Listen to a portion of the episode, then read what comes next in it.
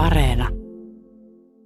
Mä oon harrastanut taitoluistelua koko ikäni ja sitten mä sain kuulla, että muutama semmoinen luistelija oli ollut näillä laivoilla työskentelemässä. Ja sitten mä aloin itse miettiä, että haluaisinko mä lähteä sinne itsekin luistelemaan ja sitten mä päätin ottaa sen riskin ja lähettää hakemuksen sinne ja sitten mä lähdin. Minkälainen se hakemus oli ja oliko siinä minkälainen prosessi sitten ylipäänsä se haun kanssa, että miten sua testattiin? No mä laitoin sähköpostilla semmoisen hakemuksen ja siihen mä liitin mun ansioluettelon, missä oli mun luistelusaavutuksia. Ja sitten mä liitin siihen myös mun luisteluvideoita. Ja sitten siitä vähän ajan päästä mulla oli Skype-haastattelu, se kesti ehkä viisi minuuttia. Ja siitä ehkä viikon päästä mulle sitten tarjottiin tätä työsopimusta.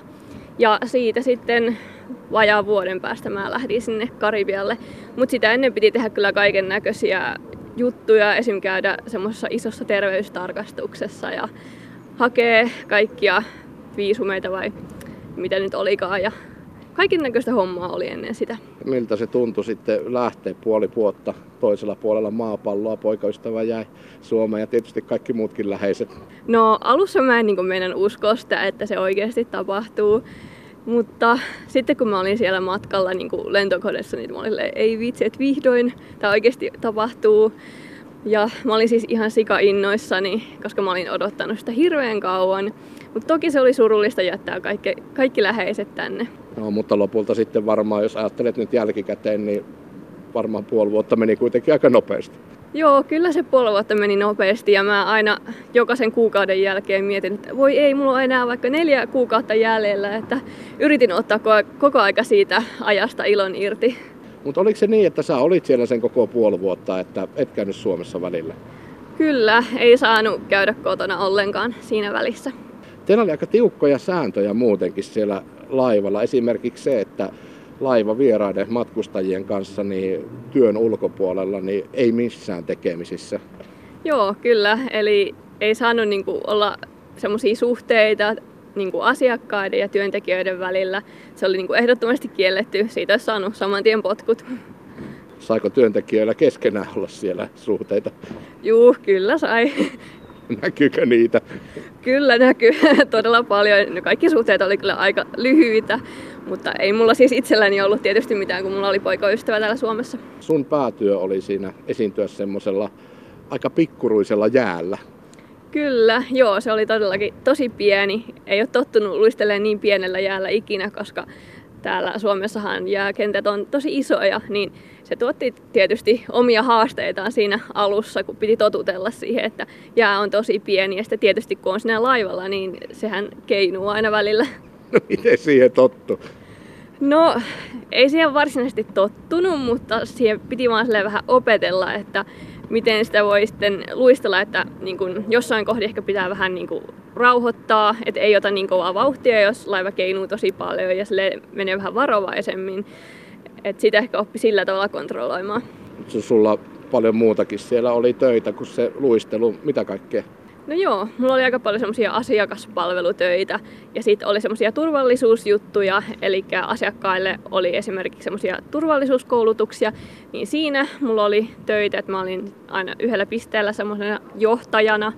Ja sitten mä tuolla laivan promenaadilla myin wifiä asiakkaille, se oli mulle vähän niin kuin semmoinen ekstra työ. Sitten oli asiakkaille semmoisia yleisöluisteluita, niin niitä meidän piti pyörittää. Ja sitten tanssijoilla ja laulajilla oli teatterissa esityksiä, niin me oltiin siellä backstageilla sitten avustamassa niitä niissä nopeissa pukuvaihdoksissa. Oliko siellä samaan aikaan muita suomalaisia nyt töissä? No ei ainakaan mun tietääkseni, että en mä niinku tavannut siellä ketään suomalaista työntekijää. Niin toi mun tietääkseni on kyllä aika hyvin sanottu, koska tuommoisella isolla valtavalla laivalla, niin siellä on ihan käsittämätön määrä ihmisiä töissä. Joo, kyllä siellä on todella paljon ihmisiä monia tuhansia. Mä en nyt muista, mikä se tarkka luku oli, mutta et ei niitä kaikkia työntekijöitä siellä opi tuntemaan. Mutta jos ei ollut suomalaisia työkavereita, niin mun käsittääkseni se laiva on Suomessa tehty, millä sä olit. Kyllä, se on Turussa valmistettu ja siellä oli myös joitain suomalaisia tekstejä. Esimerkiksi yhdessä toimistossa luki joku kyltti suomeksi ja sitten se oli myös englanniksi.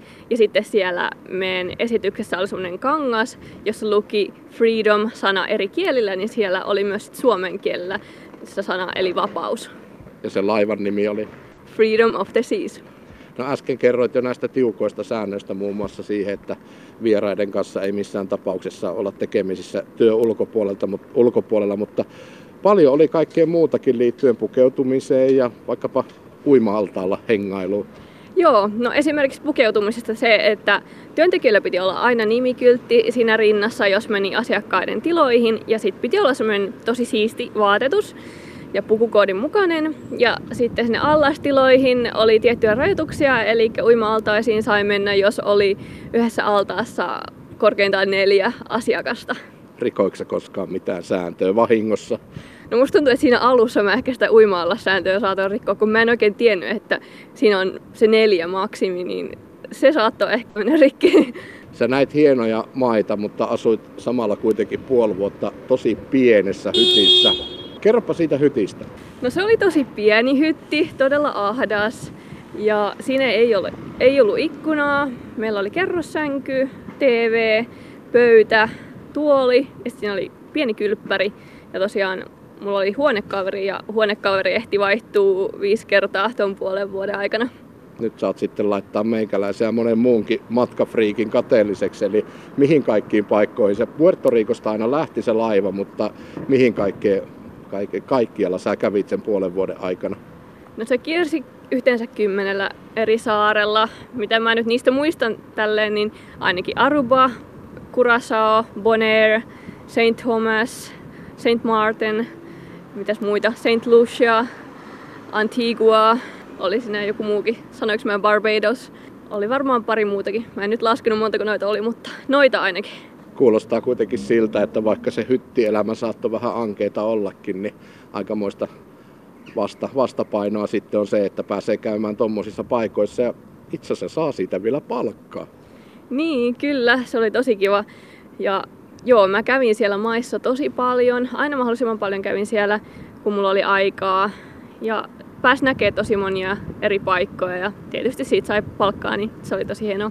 Voitko suositella, jos joku nyt miettii, että pitäisiköhän lähteä, on vaikka ehkä papereita laittamassa sisään. Tietysti korona, korona tällä hetkellä vaikuttaa asioihin, mutta toivottavasti jossain vaiheessa sitten taas laivatkin kulkee normaalisti.